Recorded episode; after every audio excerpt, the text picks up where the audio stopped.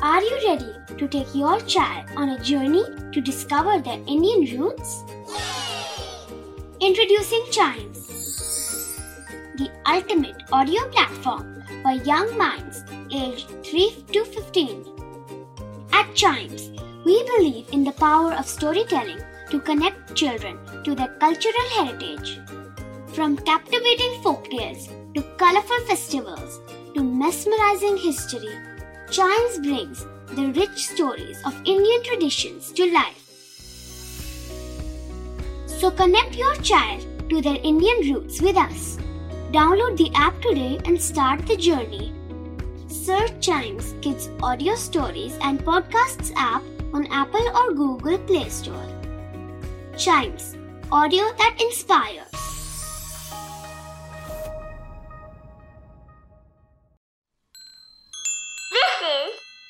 Chimes Radio,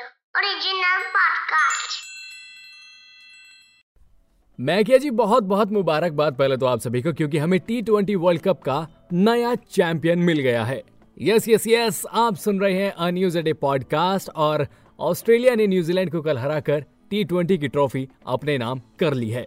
yes और ऐसा हुआ चौदह सालों के इंतज़ार के बाद जब ऑस्ट्रेलिया ने पहली बार टी ट्वेंटी की ट्रॉफी जीती। और पहले तो बात करते हैं टूर्नामेंट की। मतलब क्या कमाल का टूर्नामेंट था इस साल का।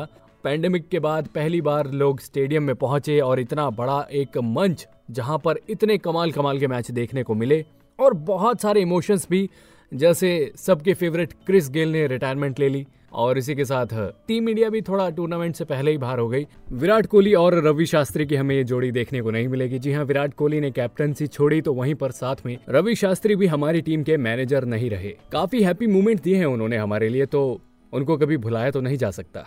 तो बहुत सारे इमोशंस भी रहे, कहीं हार, कहीं जीत, लेकिन कल का दिन रहा ऑस्ट्रेलिया के नाम, जिन्होंने 14 साल बाद आईसीसी टी ट्वेंटी टूर्नामेंट की पहली ट्रॉफी जीती है।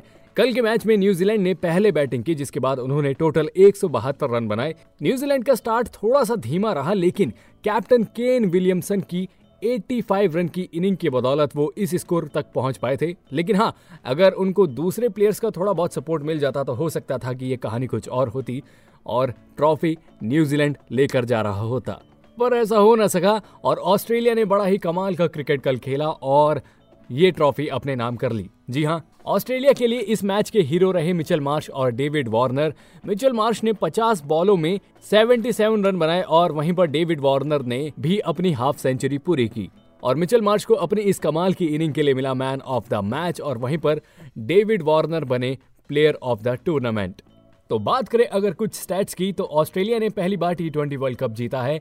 इससे पहले वो आईसीसी क्रिकेट वर्ल्ड कप की पाँच वनडे ट्रॉफी जीत चुके हैं और इसके साथ उन्होंने दो चैंपियंस ट्रॉफी भी जीती हैं।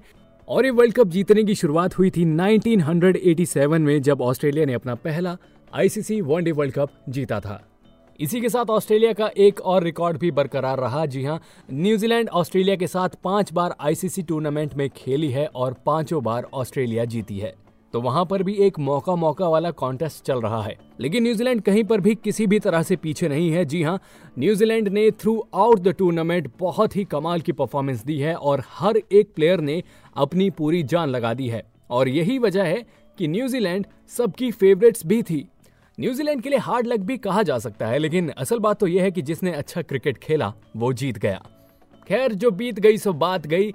अब अगले 11 महीने में ICC one day cricket world cup है, उसकी तरफ़ देखना होगा और मुझे लगता है कि अगले साल फिर से न्यूजीलैंड फाइनल में देखने को मिलेगी, क्योंकि न्यूजीलैंड पिछले तीन बार से लगातार आईसीसी टूर्नामेंट के फाइनल खेल रही है। वो अलग बात है कि 2022 क्रिकेट वर्ल्ड कप का फाइनल तो इंडिया ही जीतेगी मतलब ये हमारा विश्वास है। और दुआ भी है तो अपन तो यही मानकर चलने वाले हैं कि वो ट्रॉफी अपने नाम ही होगी। तो जी, इसी नोट पर मैं आपसे विदा लेता हूँ। ये था न्यूज़ डे पॉडकास्ट। उम्मीद करता हूँ कि आपको पसंद आया है। ऐसी ही मज़ेदार खबर को सुनने के लिए please do like, share and subscribe to a a day.